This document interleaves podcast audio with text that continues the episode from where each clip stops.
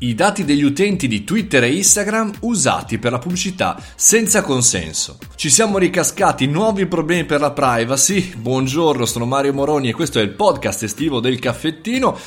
come dire, eh, ogni tanto quando leggo queste notizie d'agosto io non vorrei raccontarvele, vorrei tenervi lì tranquilli a parlare solamente di animaletti pelosi, gattini e topolini, ma poi vedo queste notizie. Wired, nuovi problemi per la privacy, Twitter si scusa per la condivisione di informazioni senza permesso, mentre Instagram diffida uno dei suoi fornitori marketing per la violazione della privacy. Ora,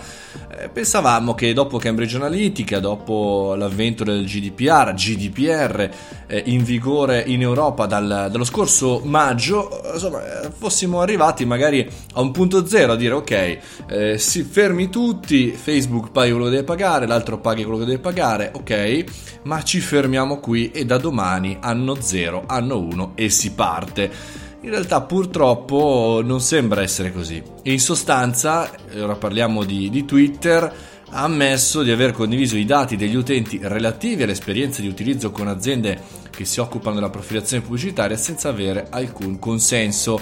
Twitter ok si è scusato e sta lavorando perché non si ripeta più l'inconveniente di futuro, però fondamentalmente c'è un problema, va bene, ha consigliato agli utenti di controllare le impostazioni del proprio profilo e ha messo a disposizione un modulo compilabile per mettersi in contatto con l'ufficio di protezione dei dati, però ragazzi non ci siamo. Sembra che ogni volta la questione sia da una parte quanto ci costa la multa, dall'altra parte quanto possiamo fare a livello business con questa cosa. Ma a questo punto non conviene direttamente vendere questi maledetti dati, cioè che ci paghino per questi maledetti dati, oppure al contrario, cosa che farei da subito domani, pagare un abbonamento mensile ai social che uso, solo a quelli che uso chiaramente, in cui non c'è pubblicità e in cui non eh, entro dentro questa lista di simpaticoni eh, a cui fondamentalmente poi rivendono i miei dati. Perché il punto è questo, il punto è il business model di queste aziende, sempre legate al vecchio canovaccio della pubblicità e quindi chiaramente, per il caso eh, di eh, Instagram, insomma, si vende sempre a terze parti. Secondo tra l'altro una ricostruzione fatta da Business Insider, eh, diciamo, la compagnia avrebbe violato il protocollo del social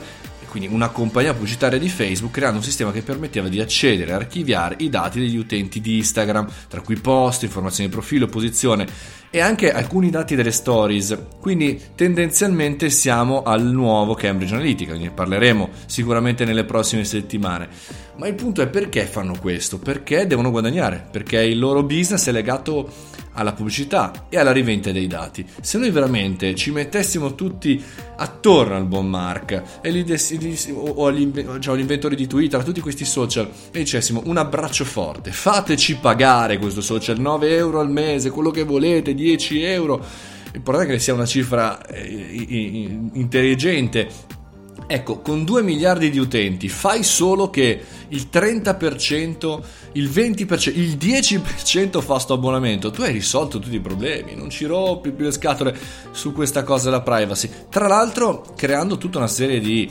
problematiche a livello legislativo, a livello pubblicitario, a livello anche di violazione di politiche aziendali di queste imprese. Per cui, secondo me la soluzione è semplice, semplicissimo, dare quattrini, perché non è possibile che ad ogni mese ad ogni settimana, in quelle che sappiamo chiaramente di queste eh, problematiche, arrivino fondamentalmente eh, alle cronache, un po' perché chiaramente distrugge il nostro media digitale, impaurisce le persone comuni che non conoscono questa tipologia di business e di problematiche e pensano chissà cosa eh, che, che, che, gli accada e dall'altra parte chiaramente sminuiscono le potenzialità enormi che hanno i social, le potenzialità enormi di comunicazione e di utilizzo sociale, no? Basti pensare a quando eh, accadono le calamità naturali, social come Facebook con una funzionalità keep safe è la, è la cosa migliore da utilizzare, oppure per le telefonate, per i messaggi, per come lo utilizziamo noi. Ecco, io eh, sono sicuro, essendo un vecchio del digitale, quest'anno con più 20 anni, 1999-2019, 20 anni di startup digitale,